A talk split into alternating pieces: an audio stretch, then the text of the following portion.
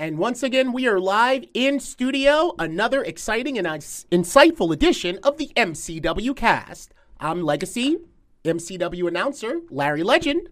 MCW director John Rollins. And I'm Tara. Welcome to the cast. That's right. Rolling right along in 2022. And if people weren't familiar with you after last week, I'm sure they know who the man is that's sitting across from the table from me right now. Yep, filling in for MCW owner Dan McDevitt for this week. So happy to be back. And on the opposite side of the table this time. That's right. You're not in the hot seat this time. Well, you know, last week as we kind of celebrated our one-year anniversary of doing the MCW Cast, we kind of did a behind-the-scenes one where we discussed actually all of the parts that make the MCW Cast and MCW in general the wonderful machine that it is. And so you were across across the table last week, John, as one of our guests, because we were letting everybody know just what it is that you do here at MCW. Yeah, it was an interesting experience. Like, we've had so many stars on here, and then, oh, yeah, let's peel back the curtain. Yeah, yeah, exactly. No, like, you may be joking. I'm serious. But, yeah, it was a different experience for me. Yeah. And they say variety's the spice of life. One thing that I learned, and I want to go ahead and shout it out right now, I know we're a week or two removed, but John just celebrated a birthday, so happy belated birthday from all of us here at MCW. Thank you. And after learning that fact, you know, my best friend for over 20 years, Craig Swenson, he's also born on January the 10th. So I feel like I know you even more now that I found out that factoid. Got that Capricorns going. Oh, yeah, big Capricorn energy. I was just going to ask, all right, because I'm this month too, but I am not a Capricorn. You are an Aquarius. Oh, I definitely am. Yep, my first one true love was an Aquarius.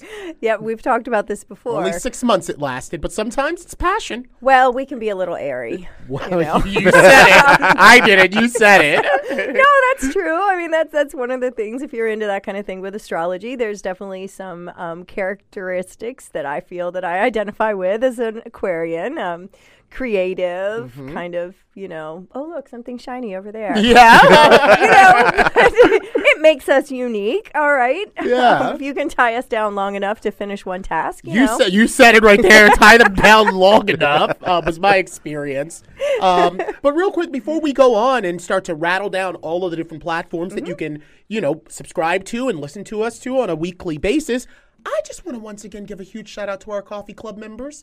We are in the season now where it is cold in the studio. Okay, John's doing pure Deer Park. But Tara and I, we've got some of that good Java, and it's warming our souls, and we want to thank everyone from day one that has ever contributed, even if it's $1, you know, $1 cup of coffee. We appreciate it. Keeps us caffeinated, keeps us warm. And, yeah, thank you to each and every one of you. Well said, Larry. Thank you for that. And also, we want to thank you for subscribing and liking and listening, and whether it's on YouTube or Facebook, or if you're checking it out on a podcast platform like Apple Podcasts, Google Play, SoundCloud, Spotify, Stitcher, Pocket Cast, Radio Public, Breaker, CastBox, any of those. And we've just recently learned, too, that there's, you know, a ranking of wrestling podcasts out there. Indeed. And we fell somewhere in the middle, correct, John? I think it was like 56, I want to say. Maybe, yeah. Oh, right. With, 25,000 subscribers and like 5 million listens. So that was pretty cool.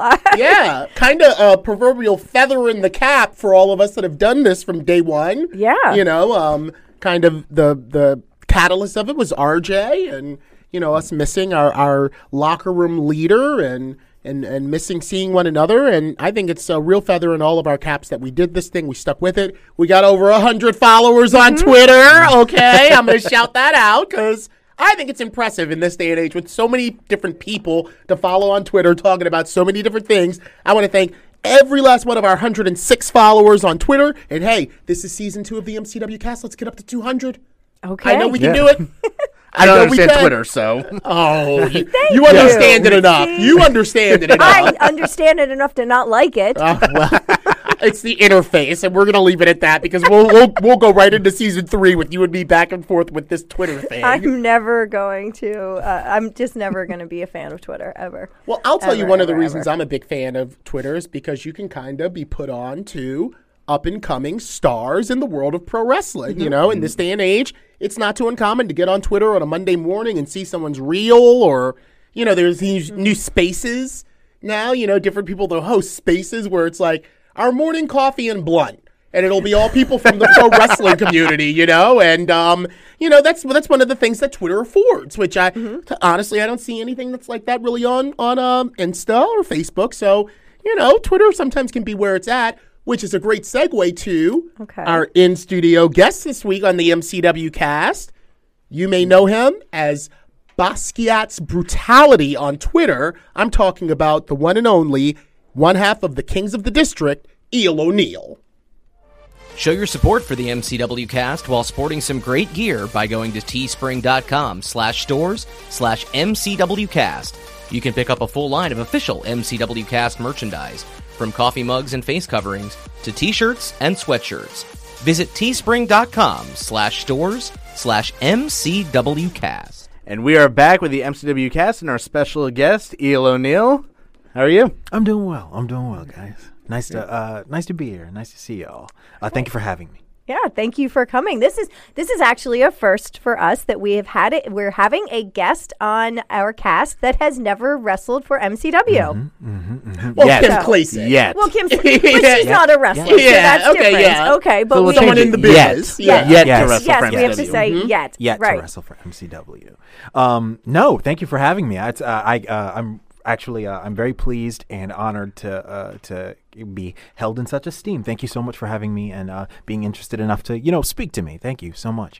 Yeah, well, I've been waiting to get you in the hot seat here, Eel, and one of the reasons is because one of the things that I always pride myself in, no matter where I go in the country, is when I get to announce someone like Rich Swann from Baltimore, Maryland, or I get to announce someone like Leo Rush from the District of Columbia. I love when the DMV flag is raised high in different places, and also I love when it's legit. You know, some people just pick where their hometown is, but like RJ, the Bruiser, from the bad streets of Cub Hill, Maryland, you know, or Eel O'Neill from Baltimore, Maryland. So I'm very happy as a MCW, not original, but legacy player, having started in this company and gone to different places to see someone that's from the old hometown making their way in the circuit. It's very funny because when I a couple of years ago there was a map going around, and I had just started wrestling, and there was a map going around of all of the people from different places in the United States, and like Maryland is so small, and there's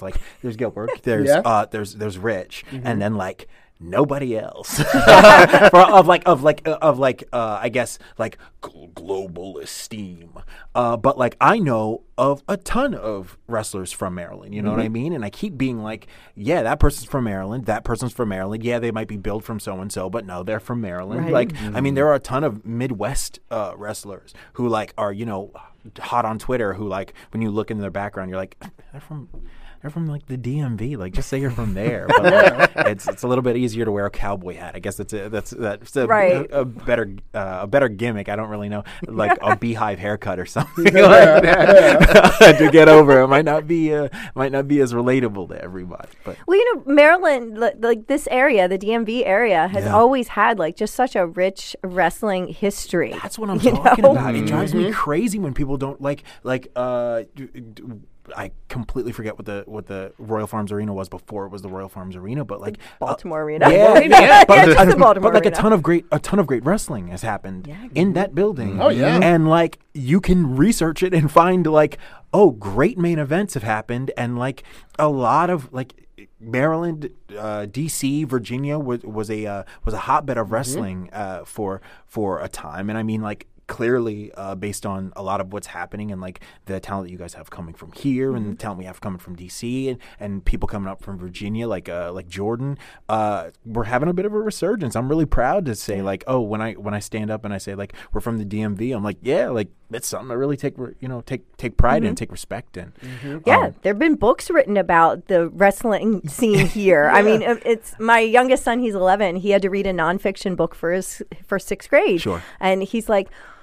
I take him to the library, and he looks through all the stuff. He got a book on Kobe Bryant. He didn't like it. He's like, I don't know, Mom. I want something else. And I was like, well, have you read the books that are written about wrestling in Maryland? He's like, wait, there's books written about wrestling in Maryland? And then, like, he's flipping through it. He's like, my dad's in here, you know? And I'm like, yeah. Like, yes. Did you not know this? I don't know. I mean, but he's grown up around it his whole life. And for a lot of people, they've just grown up knowing that wrestling is something that you can have here. You know, there's, you know, we've had a long-standing indie wrestling scene for decades, you know, and that, you know, there's some people who have, you know, gone on to national and international acclaim, and they've gotten their starts here, and then there's other people who have just stayed here for, you know, literally decades, and, you know, just it's always been kind of an inviting scene, and, you know, people can really connect, and they've got some serious brand loyalty here, right? Yeah, that is one of the prides and the pitfalls of DMV wrestling is there are a good amount of our audience who it's like trying to get them to come to another promotion is like pulling teeth, but it's like variety is the spice of life, and seeing wrestlers who don't just work one style or don't just work one promotion is one of the things that you love to see. Me as a professional wrestler, I've had the misfortune and equally the good luck of having to be a journeyman when it came to my training and into my wrestling, where finding training that I was like, this not only suits me and suits my body type, but also suits my morals and my ability, and the high standard that I hold myself to. I had to travel around to a lot of different teachers and find those places, and doing so made it so that, like, when I go on the road, a lot of times the one thing that I know is that if I have a match, I can have a match with anybody, and as soon as I lock up with them, I kind of can figure out, okay, so what do they know? Lock up with them. What do they know? Lucha, cool. Technical wrestling, because that's my milieu. Yep. Do they like ground and pound, smash mouth wrestling? Well, okay, let's go. And I know it. And like while I was, this is going to be year 8 now. While I was learning it, like from year 1 to 3, I was like, this is hell. Like going everywhere. This really stinks. Like all this driving and all this learning and all these different people and not being able to look at somebody and be like, that's my teacher, and that is the famous person who's my teacher, and you know them, and that's the person who, you know, who will claim me. And now I'm like, oh no, I'm like, I'm a Swiss Army knife. So that's kind of a different way to get into the business. Yes. And a lot of people, you know, including many, many of our guests that we've had on here, started here. Like they researched professional wrestling schools. They said, I want to go to, you know, the best. This is close. So they, you know, made conscious decisions. Some people, you know, moved across the country even to come here. Yeah. And you kind of did things a little bit differently. Can you kind of walk us through like how you got started? What made you get started? Yeah. So this'll feel like it's not part of it, but it is. For my entire life, I've been doing two things, playing sports and like acting and performance and stuff. My family has equal parts like military folks who love sports and people who are in the arts. And when I got to the higher level of sports, when I got to college football, I completely like destroyed my shoulder, and I couldn't play anymore. So I was like, well, I can't play, and like this is pretty bad, so I'm probably going to have to follow acting like I've been doing my entire life anyway. So I got really, really, really focused into performance, lost a bunch of weight, like more weight than I would have liked to, but I was a little thin lollipop. And then one day somebody was like, hey, you do sports, right? And I was like, I did. And they were like, you like acting, right? Yeah. And they had this intensive for the actor that was about professional wrestling. It's the Grimy Scots. And they have this thing where they show actors the principles of professional wrestling and marry the two so people can go, oh, hey, yeah, like that's what, you know, that's what this is. This is art and it is sport at the same time. It's quite literally a martial art. When they got done with the intensive, they were like, "Hey, Ely, like you're pretty good at this. Like, not to say like, you know, but you're preternaturally kind of good at this. Like, you have the athleticism." At that point, I had started working out again, so I was getting a little bit bigger. And they were like, "You should come and train with us." So I started training with them out in the boonies, and then I was like, "Oh, okay. So I am okay with this, but like." at this point, I feel like I'm stagnating. So then I started training at other places. Like I went up to Chikara and learned some stuff. I went down south and picked up some stuff. I went to Alexander James. AJ helped me finish up, and got a while training around. I got a real rich understanding of kind of what we do, mm-hmm. or at least what I do as my kind of piece of this. And then I got to train with John. I got to train with Gresham, and that was that was an incredible. And that was I was already kind of leaning toward I want to be a technical guy anyway. Like I really want to focus on my technicality. And then he gave me some pieces of my toolbox that I was like, yep, those are the things. And then along with AJ being like, okay, so you want to focus on that this is what we're gonna do.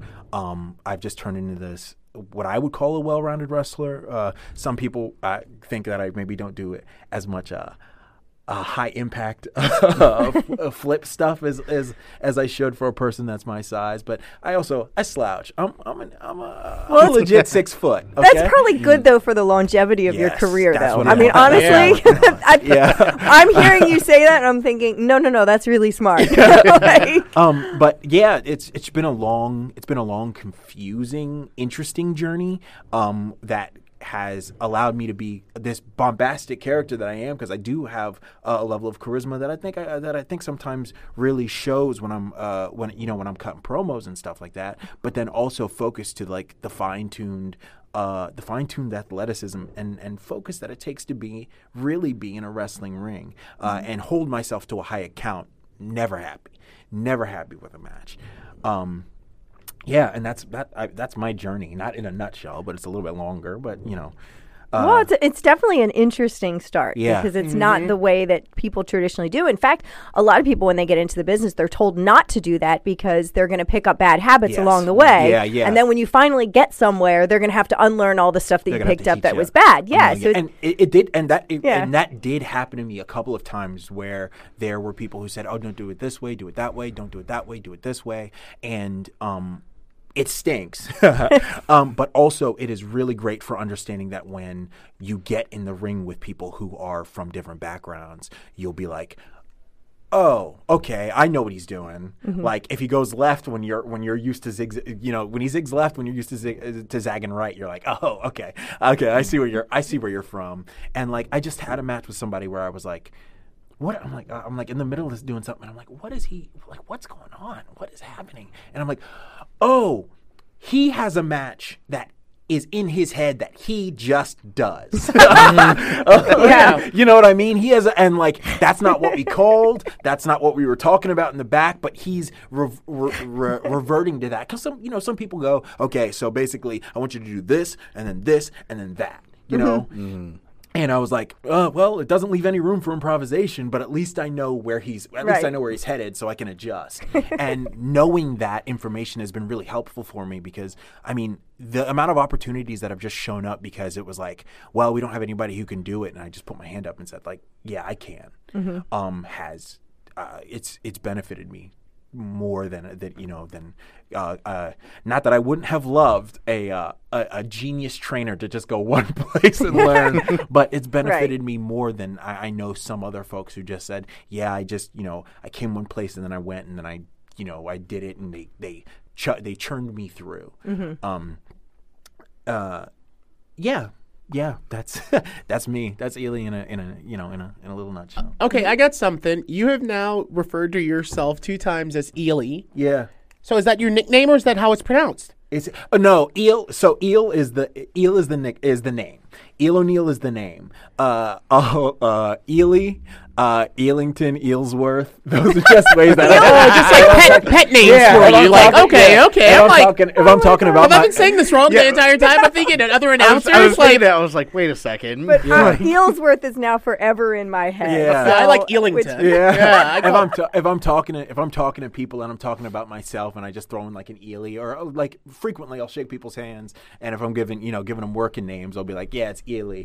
And sometimes people are like, what? And it's like, it's Eel, but like, hi. Now, how did you, like, Is that your birth name? Like that's no, nickname so, or something, a family name? So my the name is Aaron O'Neill actually, and then when you're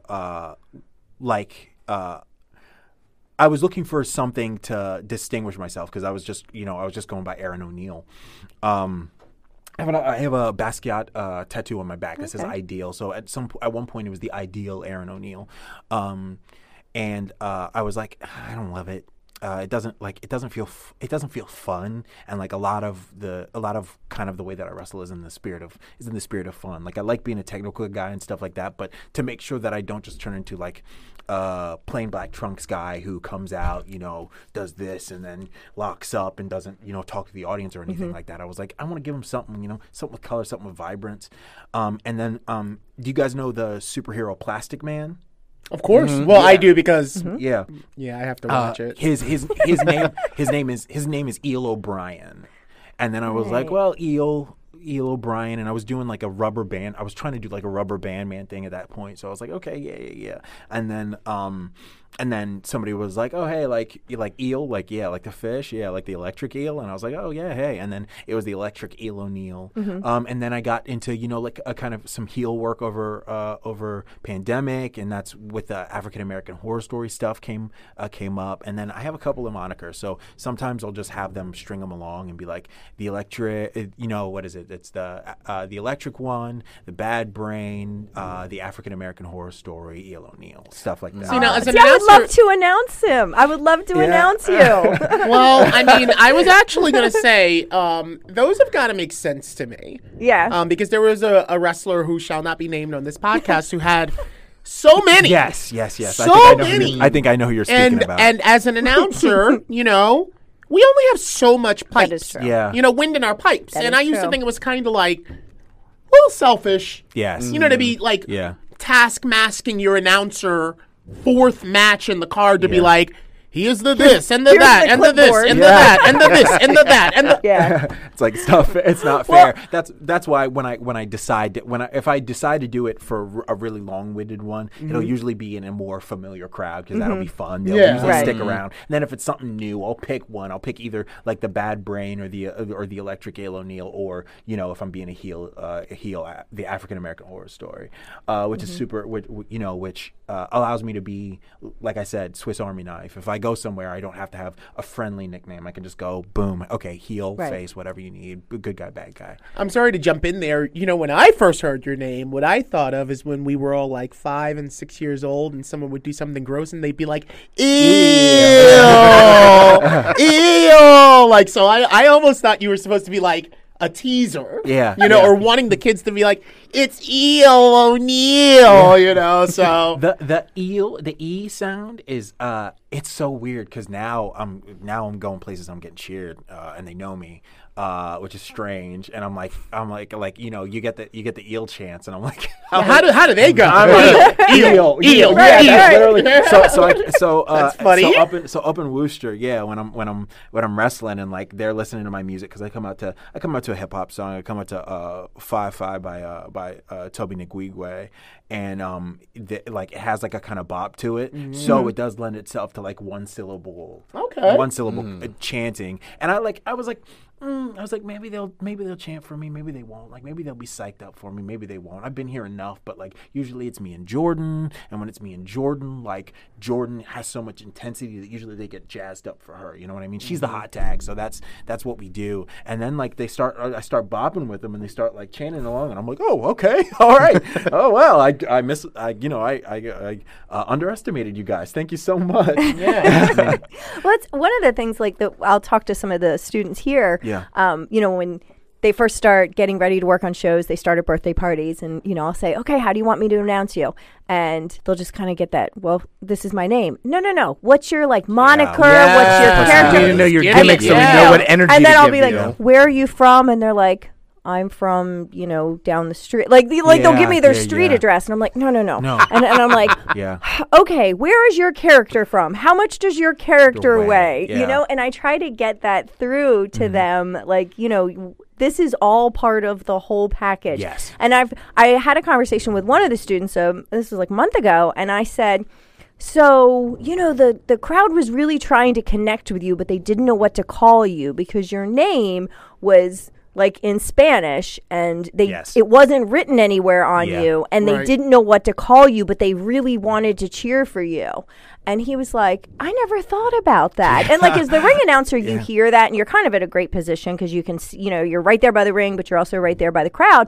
And like, I could hear the struggle. Like they wanted to cheer and they were trying to find a way to connect. Yeah. And like what you said, you know, you have a one syllable name like that and you have music that it lends itself to. Like that seems insignificant, but it's so significant, you know, like it's to the casual observer, they might not pick that up, but it's whether it happened organically or intentionally, like that's just that thing. Cause then they remember you. I always tell new guys that if their names are too hard, find a sound that you can make. Yes. Yeah, that will get them. Yep. Yeah. That'll get them to, cause if they can make the sound with you, they'll mimic you. Like literally you can make a sound and then they'll just chime right along and then you're like, okay, good. Right. I got it. And they want to be fed something. Like they're waiting there. You know, it's like a buffet and they're waiting for you to give them the spoon. And, you know, if you can't give them that connection, you're missing that piece of the puzzle, I feel like. Because they want to have fun with you. They do. I mean, they really do. They want to connect with you and you just gotta give them something so that they can give it back to you. Right. Yeah. They're not gonna say, hey, you. I mean, like they really and the name thing is really important, you know, and plus they need to remember you later, you know, because then when, you know, they see you at the next show, oh, wait, I know that guy. I saw him. And oh, I was on Pro Wrestling Tees looking for a shirt and that's that guy, you know, like, so it's just all part of the package. And I think that that's something that not everybody comes into this realizing that they're going to merchandise themselves. They're going to make themselves a character and, you know, really be somebody else. Yeah, sell yourself. Yeah, well, that's part of the whole package, and we're going to take a break. On the other side, we're going to talk to you more about some of the components to the package that is Eel O'Neill. Pepe. Fuel the MCW Cast by visiting buymeacoffee.com/MCWcast, and for just $3, you can buy the cast a coffee, or you can choose to become a member of the cast for just $5 a month and get several additional perks. That's buymeacoffee.com/MCWcast. All right, we are back here at the MCW Cast, and I'm Tara, joined here, of course, with Legacy Larry, Legend, and producer John, and our guest, Eel O'Neill. Welcome. Thank you. This has been a really interesting conversation so far. If you're just now joining us, Eel was walking us through kind of his character development and how he became a pro wrestler. And actually, going back, let's rewind a little bit. Yeah. Were you a fan growing up? Because I didn't hear you mention anything about that. Yeah. I've been a fan since obviously a bunch of us Attitude Era, I stopped watching wrestling when I was probably about 10, 11. My mom started cracking down on what I could watch, and like obviously, you know. And then I went after college and everything. I went to Chicago for a little bit to train some acting stuff, and I was just zooming around on TV.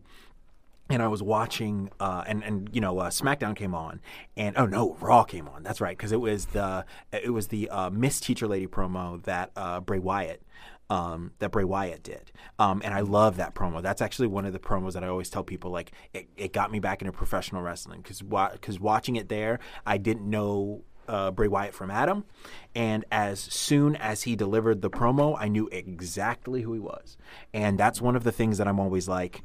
If you're gonna be a promo guy, if you're going to be a promo person, and that's what you pride yourself on. It's not your work, pardon me. It's not your in-ring work. Like your in-ring work is simple and storytelling. It's not fancy. It's not fancy high-flying stuff.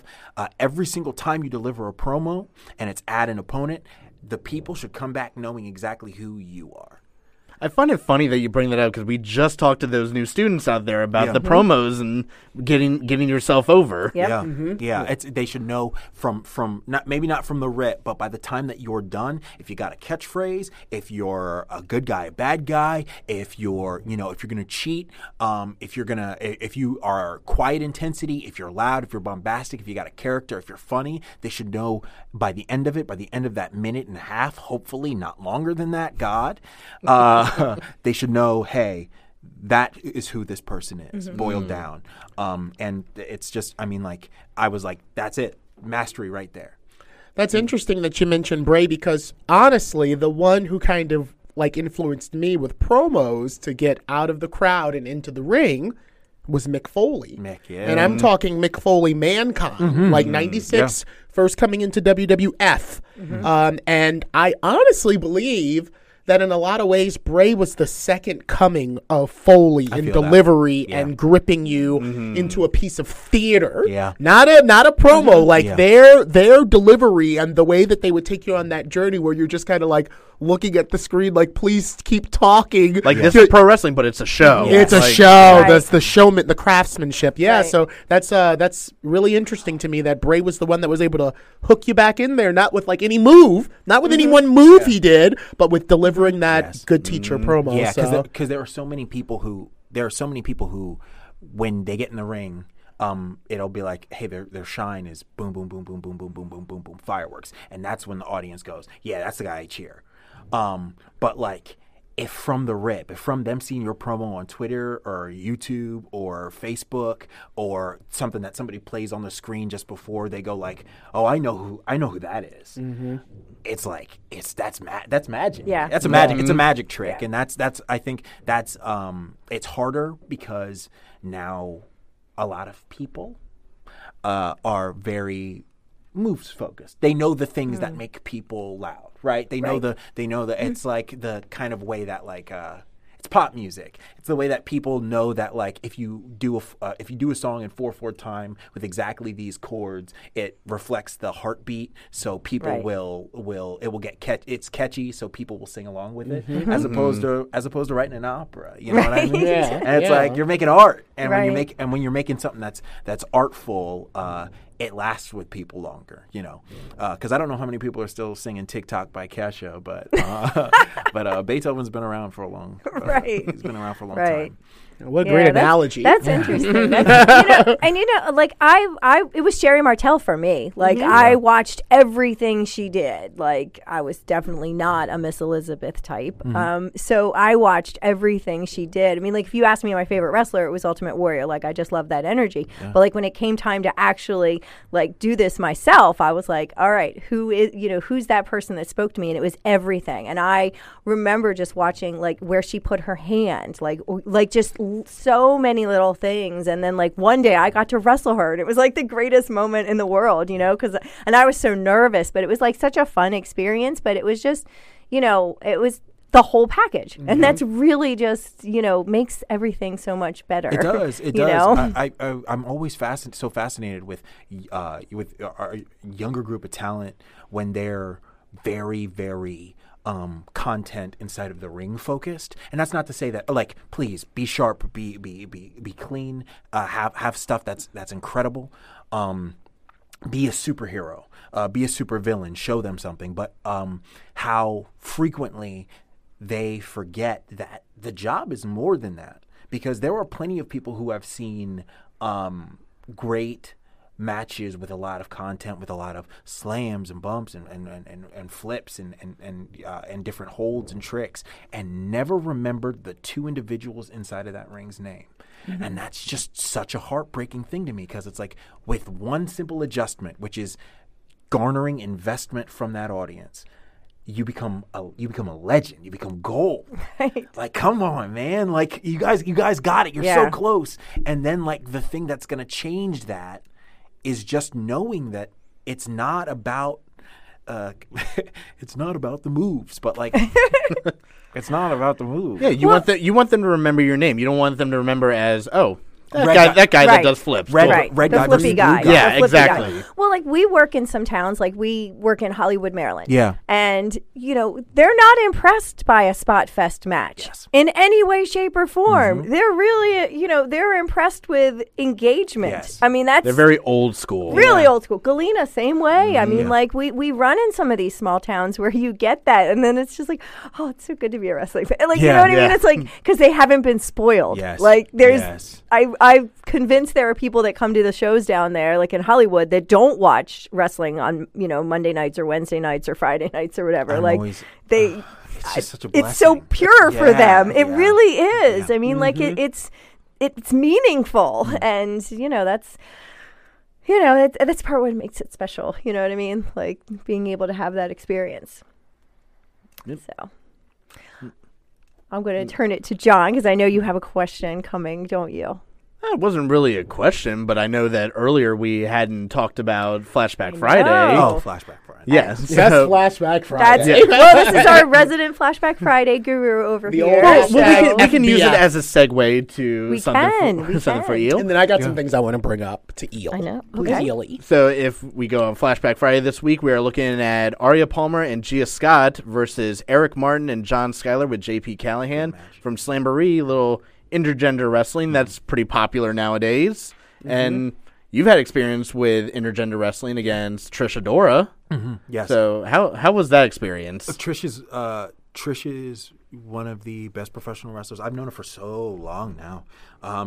It feels crazy to not so long, but it feels crazy to be like, oh, I've known Trish since before the pandemic, and the pandemic feels like it's been going on forever. Yeah. It has. Like, it has actually been going on forever. But the first time we wrestled was for the Pan African World Diaspora Tournament before she was even champ. It was just one of the brackets. And she beat me. Very, very, you know, not very sound. Was it the first round? I'm sorry. No. So I beat Billy in the first round. Billy Dixon, God bless his soul, the Chocolate City champion. And then I went on to wrestle Trish for that second round. And it's a very good match. I love that match, in fact. Actually, one of the craziest stories of that is Nyla, just after AEW had come. Had come into fruition, had come into being. She's from DC, so she came to the show. And after the match, like I was sitting, you know, ruminating over the loss and ruminating over all the stuff that, you know, me and Jordan were planning on doing because we were a tag, you know, we had just started tagging, and she had a triple threat. And Nyla comes over and she goes, "That was like a really great match." And I was like, "Oh, it was okay." And she goes, "No, you don't understand. Like, that was a really, really great match." And like. That match was all about just working a body part. I'm really proud of that. That's one of my pieces of work that I'm like, yep, that's a good piece of work for me. Not perfect, never will be, but I've been blessed over my career to have wrestled all types of people, you know, man, woman, non-binary, and just be classed with. Very good wrestlers, whether it just be, you know, whether it's Edith Surreal, whether it's, you know, it's Ali Catch, whether it's, you know, whether it's Trish, whether it's Shay McCoy, like a bunch of wrestlers who I'm like, yeah, that, like different shapes, sizes, different wrestling types, like it's you know, it's all wrestling to me. Yeah, it's not about gender. It's just great professional wrestlers. Yeah. And I've been really blessed. It's always so interesting to me. I mean, I stay out of it on Twitter, but when it becomes a hot button topic, because I understand both sides of the professional wrestling coin, but also I've never ever gotten into the ring with anyone and been like, "Hey, we're not 100% equal in this." Always, you know what I mean? Like it's kind of one of the parts of the job is you get inside of the ring, and then as soon as it is, it's like it's your opponent, and we're working, and like that's you know, it's game time. That's what it is, and the audience is going to do what the audience does, and we react to what they do, and that's right. There we go. We're going to work. Yeah, but I mean, we all know how amazing Trish is. Like, come on, like, come on. She's a legend, and like with the Ring of Honor stuff, and you know, with everything up in the air, and everybody in professional wrestling being like, what comes next? What's new? What's, you know, what's the new model going to be? Where's everybody going to land? Because everybody's up in the air right now. It's just very fascinating to me that like one company hasn't been like, hey, let's put a net on Trish. Let's ring her. Let's pull her in, and let's make sure that is our commodity. Because truthfully, like, there's not anybody in the world who I think has. I mean, like, golly, the Washington Post wrote a story about her. Come on. Wow. Mm. Yeah. You know what I mean? Right. Like, come on. Like, sign somebody. Do it. Just do it. Like, you wanna make $1 million. You gotta make $1 million effort. And I mean, she's just what, 5'8" of 5'8" of 5'8" money pile is what she mm-hmm. is. Mm. Yeah, I like the way that you put that. I want to take it to kind of a topic. Since we're talking about intergender wrestling, mm-hmm. a man versus a woman, mm-hmm. I want to talk to you a little bit about conflicts that arise when you are thinking of the artistic integrity that you bring to your craft. Yes. But then you have that sinking suspicion that maybe someone is going to watch this match, not for the intent of the wrestling, but because they're really going to, you know, I hate to call it out like I'm calling it, but get off on seeing like a woman, beaten or maybe even see a woman beat a man and like kind of like, you know, have that part of the spectacle. Not really be what your intention as an artist or your partner's intention was when you got out there. I know Beyond has a huge following in places like India and overseas where you can't really see women scantily clad, if you will, mm-hmm. like interact with men that are scantily clad as well. And they need long sleeves, the whole, like there's a lot of cultural things, so considerations, even just attending some mm-hmm. of the, over in Saudi Arabia, mm-hmm. like even they needed, there were women that needed their husband's permission to attend, to even just watch wrestling. Mm-hmm. So and had to be put in a certain specific part of the arena. Yeah. So conflicts that have arisen in your journey where it's been like, you know, I'm having this great match with Trish, but I know that this is like to some people kind of like a custom. Yes. So one of the things that I'm always so fascinated with is just the portrayal of weakness and strength, especially when we're inside of the wrestling ring, right? Like a lot of people, like that is one of the arguments against intergender wrestling is like the concepts of weakness and strength, and oh, this person shouldn't be able to beat so and so and be able to do this and that, and I'm always like, well, you know. I do take into account my personal size versus my opponents, and I do take into account, like, okay, so are people just going to be picking me up and slamming me? No, come on now. Right. Like, and that's with anybody, though. Like, anytime I wrestled, I wrestled Hippie Dickie Moon at Wrestling Lab, and he's all of 5'4", and, like, he gave me one suplex, and I was like, "Yep, that's the match." And they went up big for it. You know mm-hmm. what I mean? Now, I do have, and this is a thing that I've experienced a lot actually, just because there are a lot of people who Instagram's a thing, DMs are a thing. There are a lot of people in my DMs who just inherently sexualize the stuff that I do, whether it be with a man or a woman. Anyway, you know mm-hmm. what I mean? Like, the people will be in my DMs and asking questions that, like, you know, what I, would make a, you know, would make a nun blush, and I'm always like, that's so. It's interesting to me because I do know that people can sexualize wrestling so easily, you know what I mean? Yeah. I came up in the early 2000s, so you know, and like I can't late cry 90s, about, early 2000s. I can't cry about it because I'm, you know, because like I'm a dude, and I can only imagine that for my, you know, for my female cohorts, for my associates and friends, it's got to be 1,000,000 times worse. There just weren't DMs back then. That's really the only saving grace. So, like mm-hmm. somebody had to physically track you down. Oh, hey, you interested in doing a custom? Yeah. No, I'm not. So for me, it's always about my intent. You know what I mean? My artistic intent. I've got to understand that when I'm showing conflict, this is against two competitors who should be respected in equal regard. Mm-hmm. Sometimes them higher, because every once in a while I'll be a notorious monster. But the way that we are seeking to portray in our art this conflict, this fight, this wrestling match, is two people who have equal capability. Mm-hmm. Maybe not like the same stats. If we were doing like a fighting game, you know what I mean? Like it might not be Ryu versus Ken, but like if you know Blanca, Chun-Li can beat Blanca. Chun-Li can beat Gandalf. Can beat Zangief. The real story and the real part of interest is showing how. That's what I want to show people. Now, I do understand people's, like, I'm always very interested to see people's discomfort with, like, you know, like deathmatch and blood when it comes to intergender wrestling. And that's a bridge that I can't cross because I'm never going to do it. Frankly, I'm a pure rules kind of guy. That's me. That's who I am.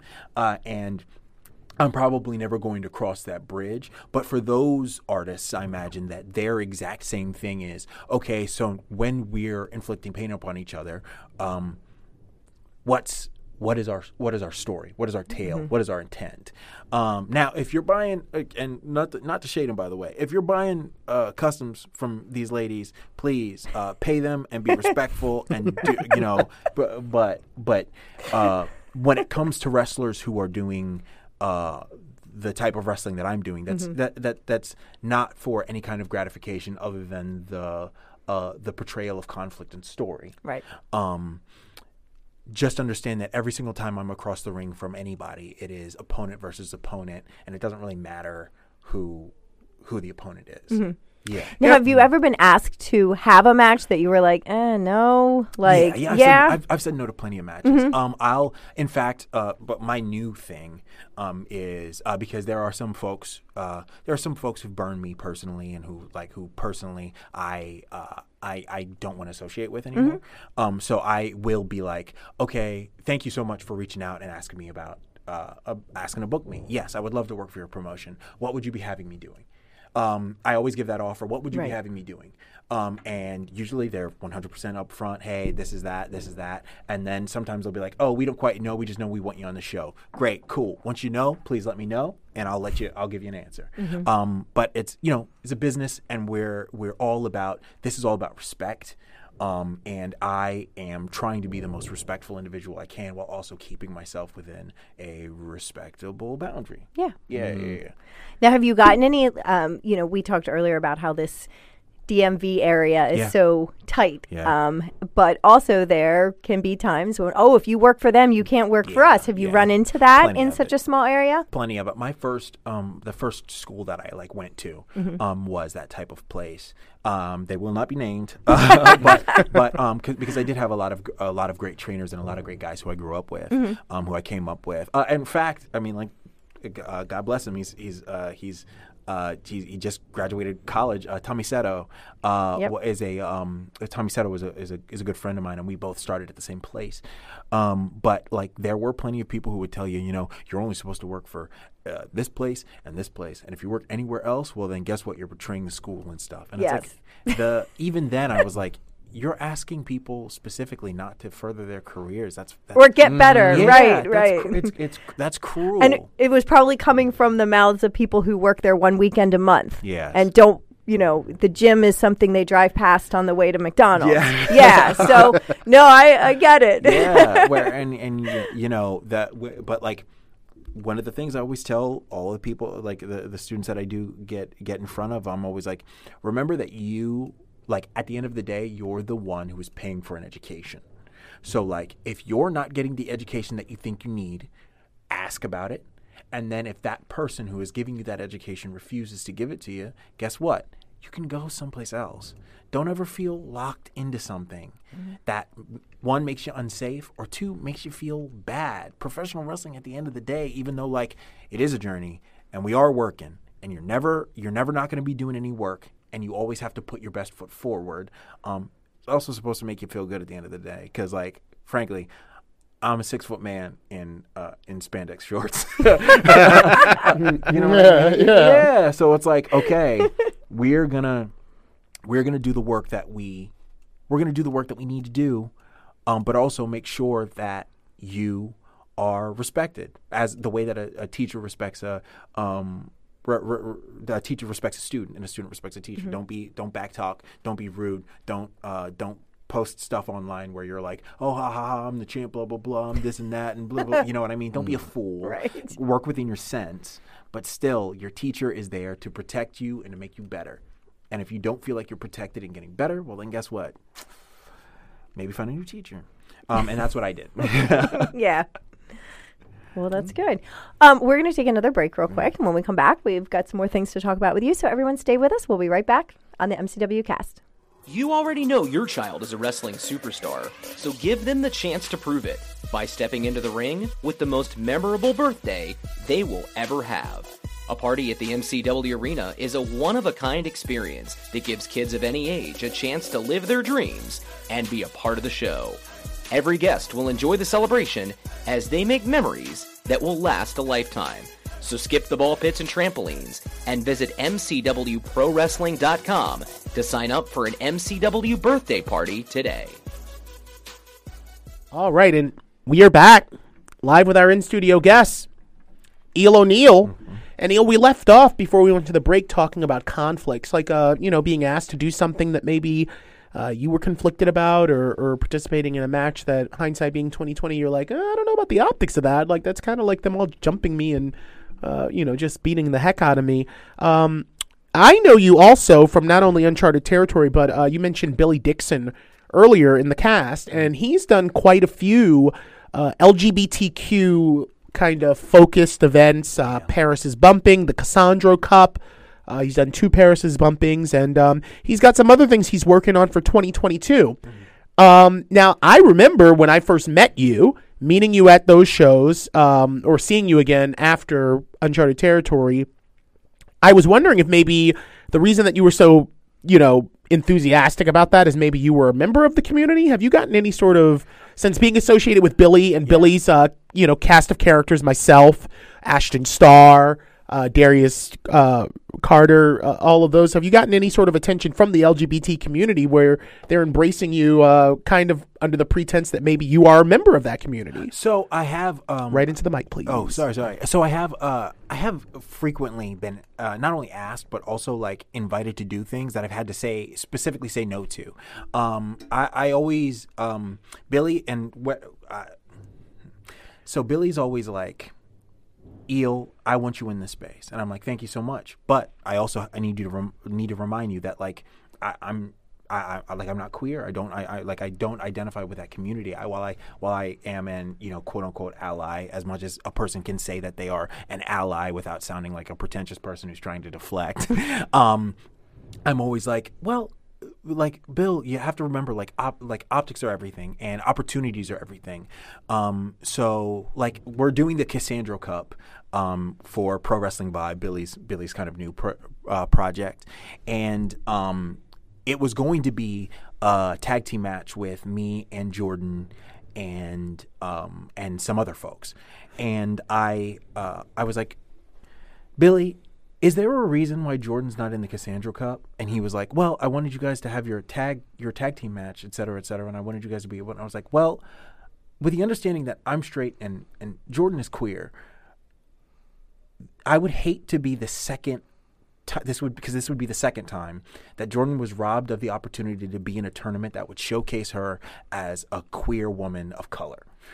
So I'm asking you as a friend, like, to consider maybe I just second her, and maybe I do something. Maybe maybe I'm not wrestling that day, or maybe like, hey, you put me in some kind of scramble or something like that, and I'm not doing anything, but I'm just with Jordan supporting her, because when it comes down to it, like, there's a reason I'm not in the Cassandra Cup. Like, I'm not queer, but also I like these are my friends and these are my folks, and like I'm gonna be there for them. But, like, it doesn't mean that I have to get highlighted. The same reason why, outside of kayfabe, the same reason why, like, I was like, well, Devon's gonna win this match. And Billy at Paris is Bumping at the Paris is Bumping too. Yeah, Solid Gold. I was like, well, Devon's gonna win this match. And Billy was like, yep, totally makes sense. And I was like, yep. I was like, I'm going to do, like, we're going to have a match, and I'm going to work a heat, blah, blah, blah. And then hit him with the move, and then I'll lay down on him, and he'll get me, boom, roll up, 1, 2, 3, and then we'll work the tag match later. And he was like, yep, totally makes sense. And he totally understood what I was saying. Like, every single time I participate in an event like this where I'm like, okay, this reflects somebody else's cultural struggle rather than mine, and I'm being invited into this space, that means that I get to play a part in it, but it means that I'm not center focus, and that's pretty much been my my that's been my path navigating these things every single time. Like I've been asked to do like, oh, hey, can you do like a run-in on a, like on this women's all women's event that we're doing? And I'm like, no. And it's like, why? It's like, because if she wins, if I come in and I cheat for Jordan, guess what? That means that Jordan didn't win. That means that I won. Right. She didn't win on her own. Yeah, exactly. Yeah, exactly. And I was like, if she's gonna cheat, we'll figure something out. I can be there to second. I can be there to second every single time, and I gladly will. Mm-hmm. I'll walk her to the ring, be there, cheering, getting them to antagonize the crowd, whatever we're doing. But one thing I will not do is insert myself into one of those situations. And that's like that's kind of just been my guiding light, is be like, I'm going to be around my friends, and I want to be around my friends. And when my friends invite me places, like, I'm going to go there to support them. But I'm not the star of this show. I'm a bit player. Right on. Okay. That's awesome. That's a great way to kind of address that. I actually, we had Max Caster and Anthony Bowens as a part of MCW Last Call. Awesome. And I know those guys from VFW halls, Elks Lodges, all that up in New York City. And now they've kind of, pardon the expression, but gotten a level of acclaim where they're getting a lot of attention. And my question, this was backstage, was addressed towards Max. You know, Anthony Bowens is already kind of like a figure, celebrity, if you will, in the LGBT community because of his video vlog with his boyfriend, where they're talking about, you know, lifestyle choices. And he has quite the following independent of wrestling. So my question to Max was, hey, now that you're kind of like right next to him on a global setting, I'm sure people are like looking into him and seeing that he walks this way of life. Are you getting a lot of that adjacent attention where it's like, you know, oh, Eel's on Paris is Bumping too. He's on the Cassandro Cup. I bet he gets down, you know. And not to reveal too much, but actually at Cassandro Cup, I had a couple people come up to me and ask, you know, if that was the case with you. You know, and I was like, I don't know, but if you, you know. AC Mack, who I absolutely. Well, okay, you outed him. I wasn't going to say anything. Who I absolutely love was like, Ely, are you family? And I had no idea what he meant. That's how awfully straight that I am. I was like, what are you saying? He's like, are you family? And I was like, what are you? I was like, what? And he was like, are you queer? And I was like, oh, I was like, no, I'm not. Unfortunately, you're just a guest in the house. Yes, exactly. I'm a guest. I'm a guest in this lovely house, and thank you for having me. And that's pretty. I mean, every single time Billy invites me back, I'm like, yes, because these shows are so much better than some of the other fucking shows that I want. But also it's like, okay, so now it's time for me to do my part to make this vision really come to fruition and not be, oh, wow, look who's the star, look who's shining, oh, wow, this person got over on X, Y, and Z. And there are... I've talked to enough people to know that there are some folks who will be at certain, you know, LGBT or all black shows who like, it's like, oh yeah, it's like you're really taking the spotlight away from people who we were supposed to be highlighting and not say anything about it. And I don't personally like betraying people's trust that way, because when we become, you know, when we become performers, when we become artists, when we become wrestlers, the one thing that we always say that we're going to do is treat the audience with the respect that they deserve. And they paid a ticket, and they paid a ticket for a specific experience. And when they come and do a show, they're asking for a specific experience. And if you're not providing that for them, you've betrayed their trust. I'll never betray an audience's trust, ever. Right on. Yeah. So when you were talking about that, I was kind of hearing some undertones too of something else that I've heard you speak of before, and that is equity. Yes. And you know that getting recognition and respect for black professional wrestlers, and you know, you were. I remember reading a couple interviews that you did, I guess around maybe 2020, like Black Lives Matter and the speaking out movement. And you were very vocal on both of those fronts. And something that I just kept picking up, you know, when I was researching some stuff about you, was that you know, really seemed to want this equitable environment and want things to be different that maybe have not been that way in professional wrestling. I'll take a quick moment to like plug Flying V, because we're a performance arts nonprofit, but also we're we do wrestling. We do like 4 wrestling shows a year. One of the things that Joey and I did when we decided to become when we were asked to become kind of the heads of that, Joey Ibanez, Common MK. He doesn't have social media. He hates it, but he is a very good professional wrestler. He decided to we were like, okay, so because there's two of us, we're always going to know what the other hand's doing. And when we have conversations that are private, because that happens in professional wrestling where people DM you and say, hey, can I get booked? Is there anything that I can do for you? Blah, blah, blah. We're going to make sure that each other know. Mm-hmm. Not only that, we're just by the nature of us both being men, we're never going to be in the room alone with a woman. Both of us have to be there. Mm-hmm. And usually we'll ask for a third person to be there. If anybody has any problems, we've created a 3-step process where if you have a problem with me, you can go to Joey. If you have a problem with Joey, you can go to me. And if you have a problem with me and Joey, you can go to somebody else.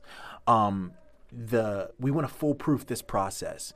And I understand that that's a little bit difficult to ask professional wrestling sometimes because I know that a lot of people like to, one, deal with these problems under the table, and two, find the quickest solution to fix the problem, because that's our instinct. Not be uncomfortable, fix the problem quickly.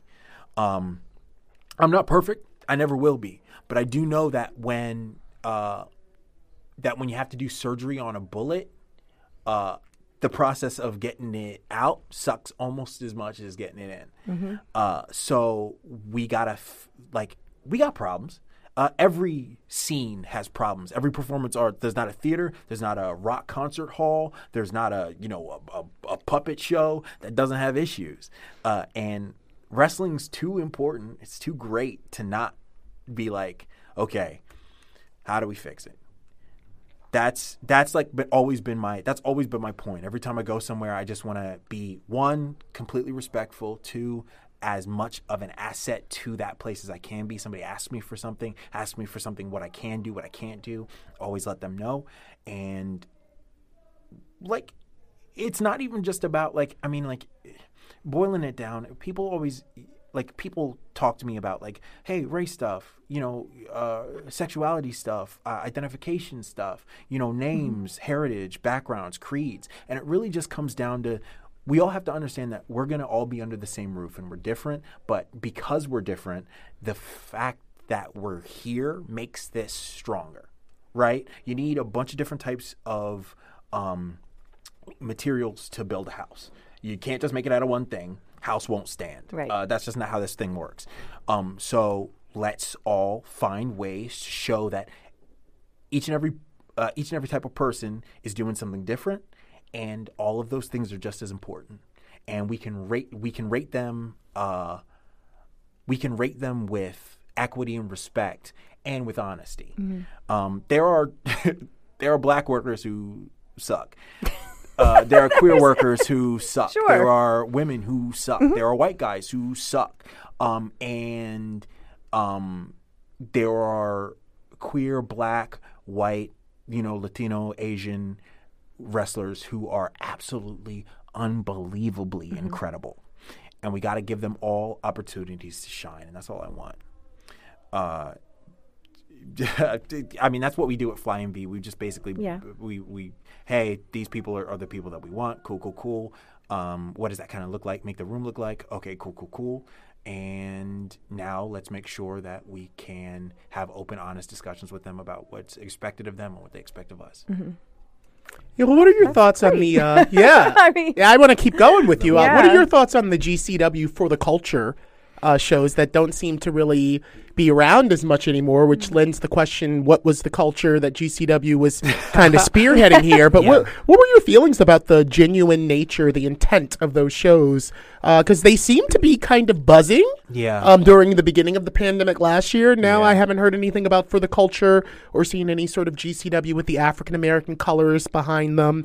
And honestly, and not to try to lead you on this question, when Darius Carter got booked by GCW For the Culture, his promo where he was kind of asking, how is he not good enough for GCW Chapa City, or how is he not good enough for GCW Joey Janela Spring Break? But now that it's For the Culture, you're going to call Darius, Lockhart to be a part of it. So and, I mean, they've. Have you ever been on one of those shows? Yeah, I was on the For the Culture show that they did for the 24-hour show. Okay.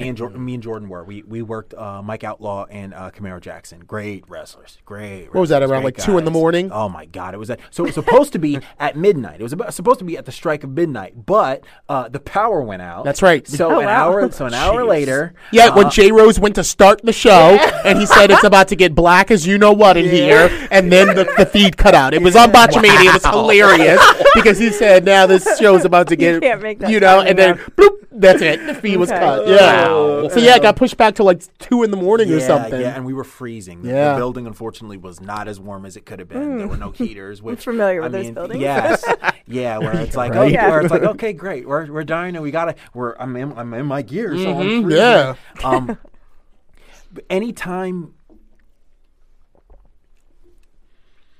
Anytime somebody does a show, you got to ask yourself, why are we doing it?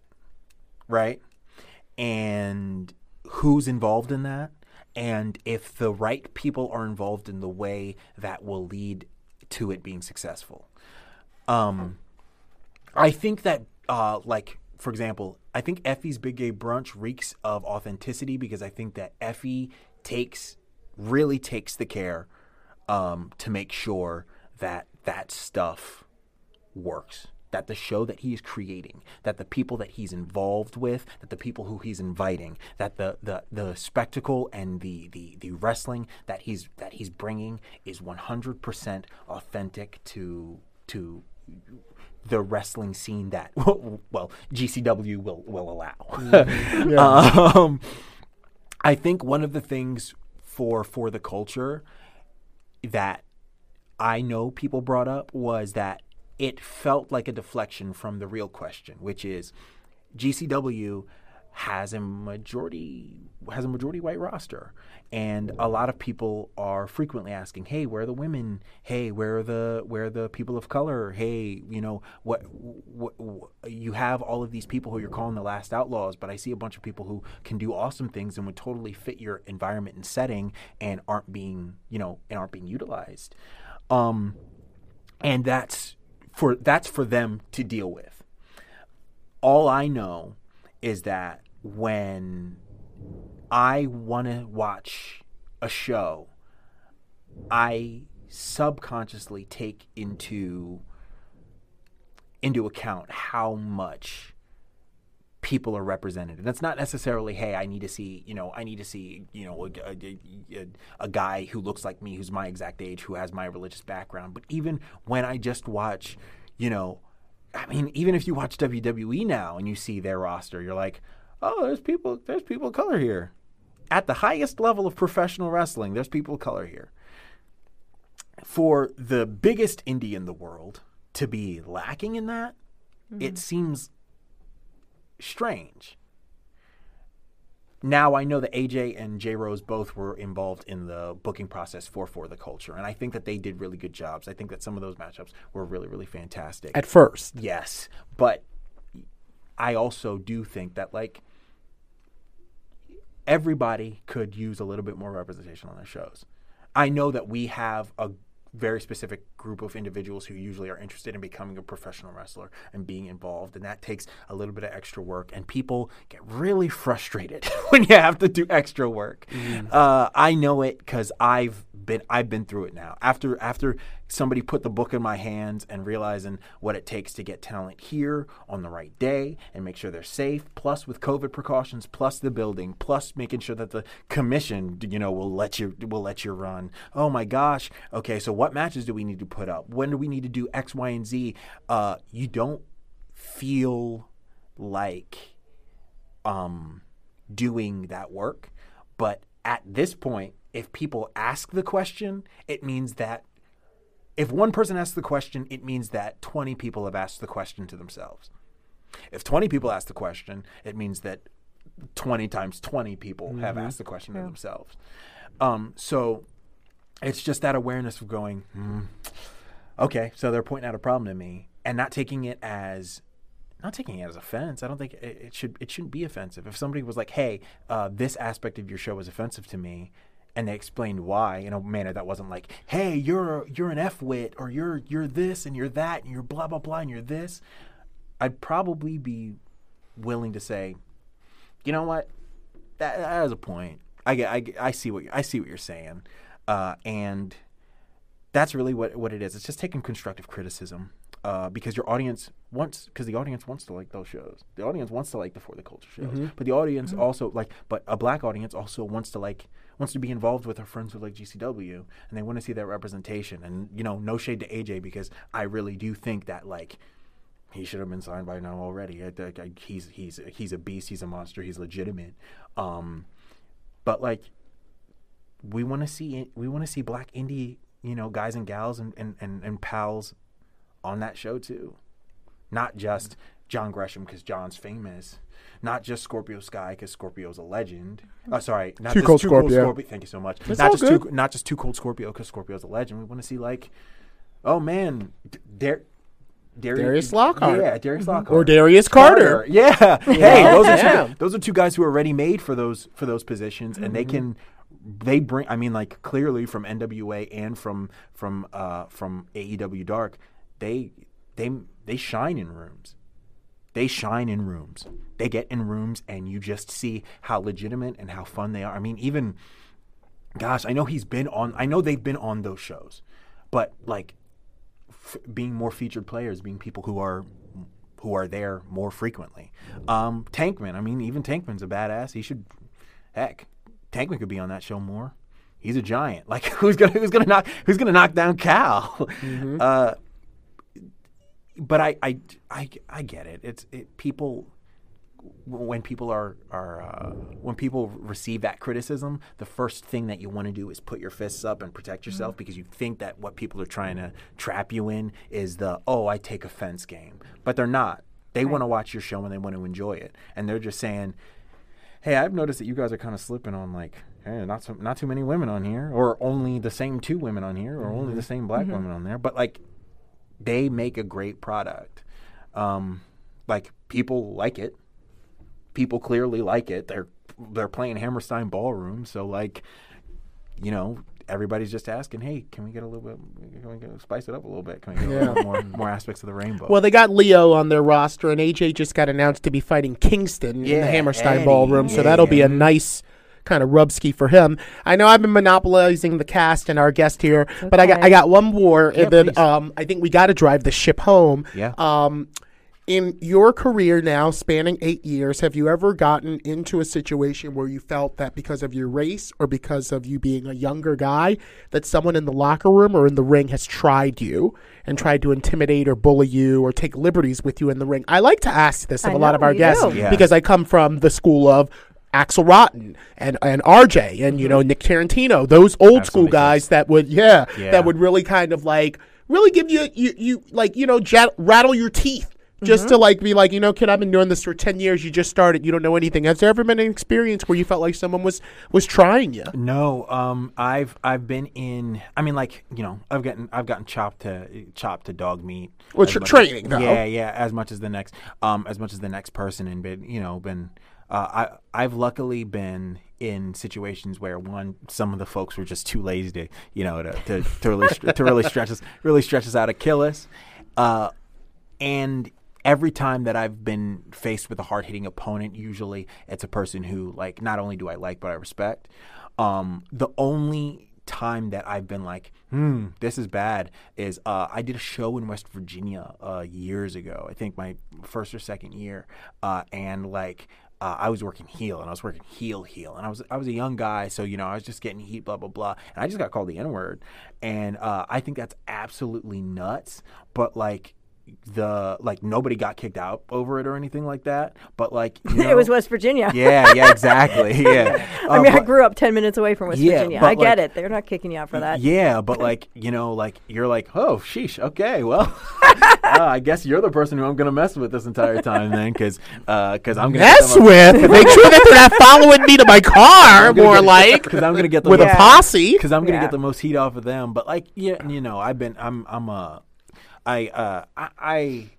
think I give off the idea, or people get from me because I'm a kind of soft-spoken, kind-hearted person, that I'm soft. But I am from Baltimore, and we used to sleep on mattresses on the floor because there were bullet holes in our like in our apartment. Yeah, you had to stay down beneath the window. Yeah, in our apartment window. So, sorry, in our apartment walls, like things that have been covered up and stuff like that. So, like, I'm like, I've never been one to not stand up for myself. I've been beaten up by bullies. I've beaten kids up.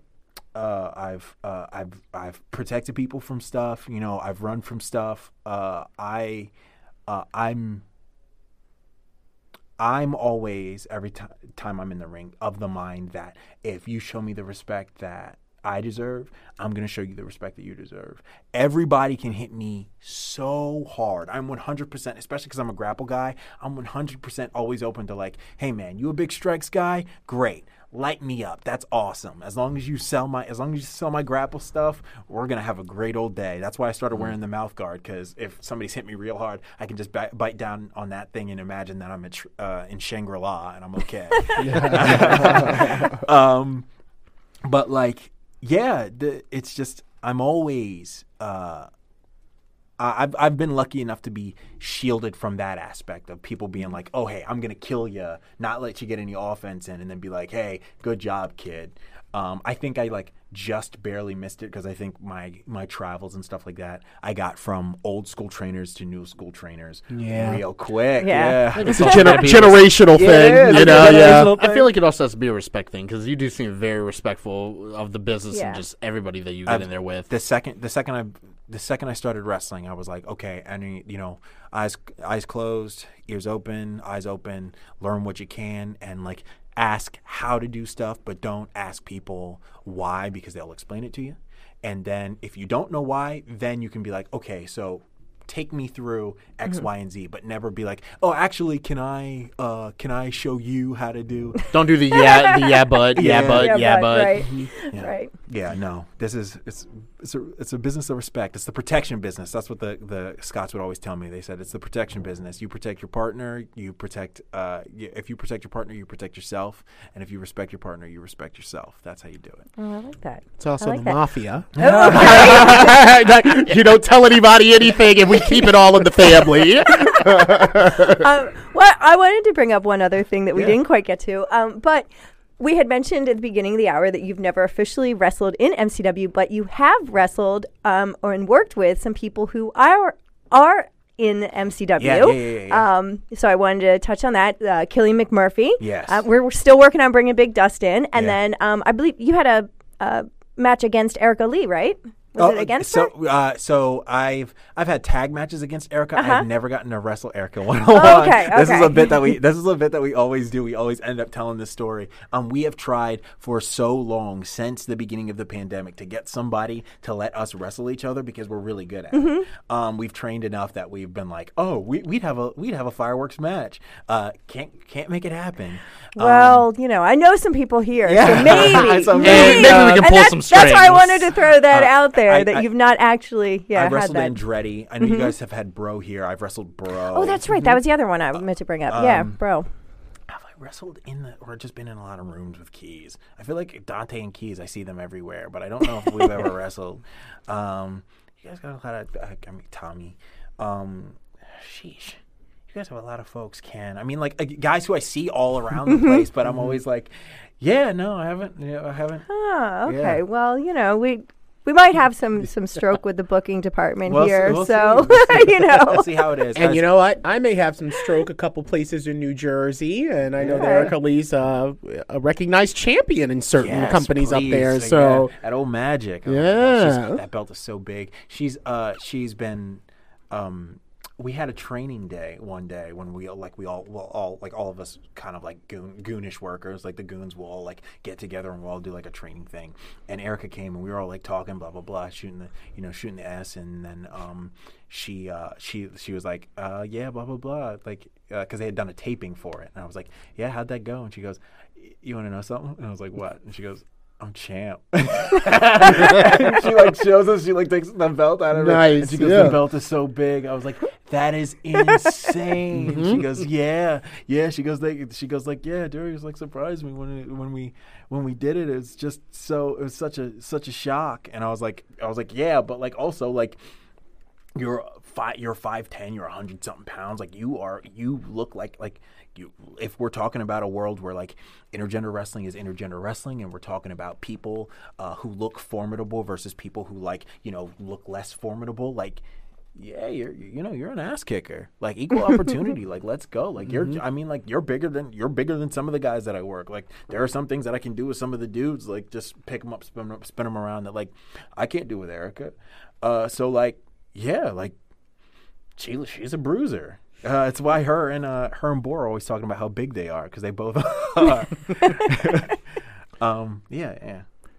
Yeah, well, either MCW Pro or Pro Wrestling Magic, I'm sure we will be seeing Eel O'Neill across the ring from the Gummy Bear Kid. Please. Erica Lee.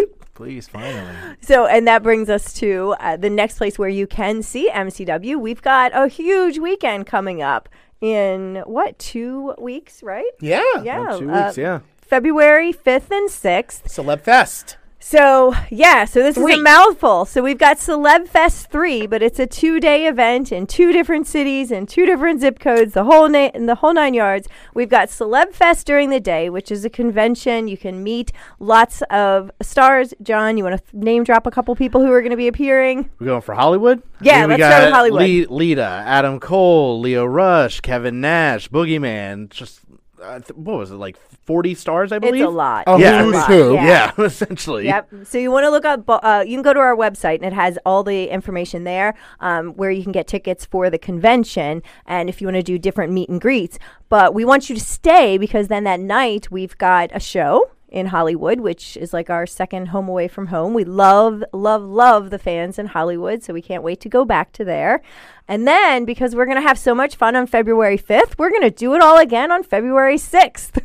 And we're going to do the same thing, but this time we're going to come on this side of the bridge, and we'll be in Glen Burnie, Maryland. Now, this is a new venue for us at... LaFontainebleau. LaFontainebleau. Yeah. Yes. Yeah. So exactly we will be there. Mm-hmm. Is that...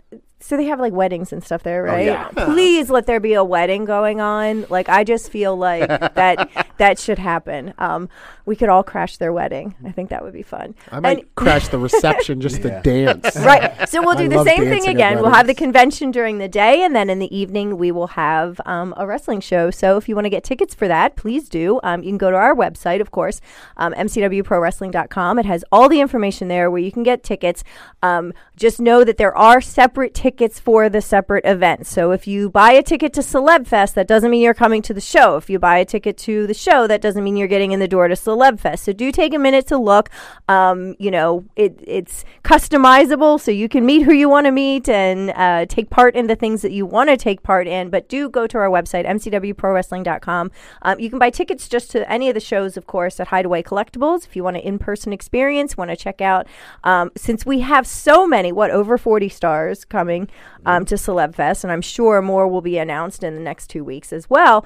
You might want to stop by Hideaway Collectibles and get some merchandise to get autographed. So if you're looking for those hard-to-find collectibles and don't want to pay shipping, head on over to Hideaway Collectibles, hideawaycollectibles.com, and Hideaway is located in lovely Dundalk on Hollowbird Avenue, right down the street from Jimmy's Famous Seafood. That's right. I think I got it all. I think you got it all. That was a mouthful. Oh, yeah. It's a big weekend. And I didn't even talk about the other shows we have coming up, because they're coming too. But February 5th and 6th, it's a lot going on, a lot of big stuff happening. And, yeah.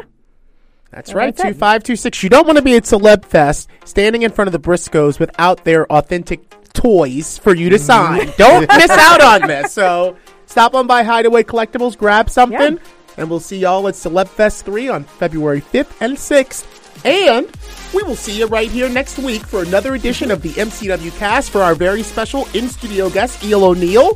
Thank you again. For John, the producer, and Tara, the heart, I'm Larry Legend. We'll see you right back here next Tuesday at 8.